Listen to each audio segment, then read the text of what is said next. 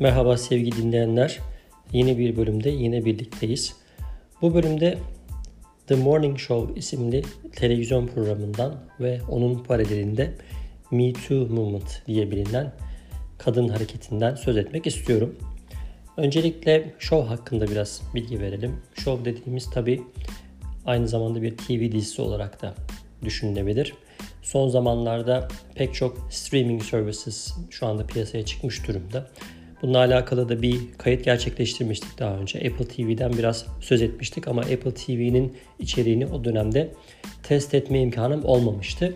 Apple TV şu anda iPhone satın alanlara bir yıl ücretsiz abonelik veriyor. Her ne kadar içindeki pek çok film yine ücretli olarak temin edilse de kendi orijinal yapımlarını ücretsiz olarak izleyebiliyorsunuz.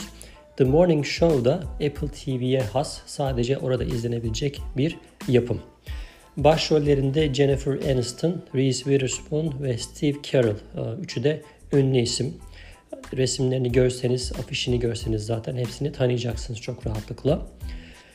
Şimdi gelelim diziye. Ben aslında çok dizi izleyen biri değilim. Ara ara böyle bazı dizileri takip ederim. Çünkü diziler genellikle sürükleyici olanlar, özellikle insanlarda bağımlılık yaptığı için, özellikle şu son dönemde bu streaming services dediğimiz hadise ortaya çıktığından beri herhangi bir diziyi izlemeye başladığınız zaman bütün sezonu, hatta belki de 3-5 sezon varsa hepsini bir anda izleme ihtiyacı duyduğunuz için peş peşe kendinizi dizi izliyor buluyorsunuz. Bu yüzden biraz bu dönemde yayınlanan diziler insanla bir bağımlılık yapma noktasında biraz sıkıntılı. Gelelim The Morning Show isimli dizinin konusuna. Steve Carell'ın canlandırdığı karakter Mitch Webster 15 yıl kadar kahvaltı haberlerini sunarken birden kendini tacizci suçlamasıyla karşı karşıya kalmış buluyor. Suçlamalar sonrasında kendi TV kanalı ve ekip arkadaşları ona sırtını dönüyor. Bunun ekseninde gelişen olaylar ele alınmış. Dizi boyunca cinsel taciz suçlamalarının gölgesinde program ekibinin yaşadığı gelgitler, ahlaki sorgulamalar ve toplumun aslında uzun bir süredir bu tür hadiseleri hep kulak ardı ettiğini çarpıcı bir anlatımla iliklerimize kadar hissediyoruz. Diziye dair çok fazla ayrıntı verip sürprizleri bozmak istemiyorum. Eğer ilgileniyorsanız diziyle ilgili dediğim gibi Apple TV'den bunu izleyebilirsiniz. Biz gelelim dizinin günümüze olan yansıması ve Me Too Movement diye bilinen kadın hareketiyle olan ilişkisine. Dizideki 15 yıllık sunucuyu NBC'nin Today isimli programını uzun yıllar sunduktan sonra benzer suçlamalarla ortadan kaybolan Matt Lauer'a benzetenler olmuş. Matt Lauer da 20 yıl kadar sunduğu programı 2017 yılında hakkındaki suçlamalardan ötürü bırakmak zorunda kalmıştı. Bu anlamda bir paralellik taşıyor dizideki karakter. Morning Show yapımcıları ve Steve Carell, bu Mitch Webster denen kişiyi canlandıran ünlü oyuncu, canlandırdığı karakterin Matt Lauer olmadığını, aslında buna benzer pek çok kişiyi yansıttığını, tek bir kişi değil, hani bu şekilde televizyon piyasasında veya Hollywood dediğimiz film endüstrisinde bu şekilde kendi sıfatını, gücünü kullanarak, nüfuzunu kullanarak kadınlar üzerinde özellikle cinsel anlamda bir baskı oluşturan kişileri yansıttığını söylüyorlar. Programın bir de CNN çalışanı Brian Stelter'ın yazdığı Top of the Morning Inside the Cutthroat World of Morning TV kitabından esinlendiği söyleniyor. Şimdi gelelim Me Too Movement hareketine. 2006'lara kadar gittiği söylenen bir hareket. Sosyal medyada özellikle son yıllarda bayan Hollywood yıldızlarının da gündeme taşıdığı, film sektörü ve TV dünyasında uzun yıllardır güç sahibi olan yapımcı, yönetmen, sunucuların kendi otoritelerini kullanarak altlarındaki bayan çalışanlardan faydalanmaya çalıştıkları, tacize uğrayan bayanların da çoğu zaman iş korkusundan sessiz kaldıkları ve birilerine durumu anlatsalar bile ya suçlamayla karşılaştıkları ya da olayın örtbas edildiği iddialar gündeme gelmiş oldu.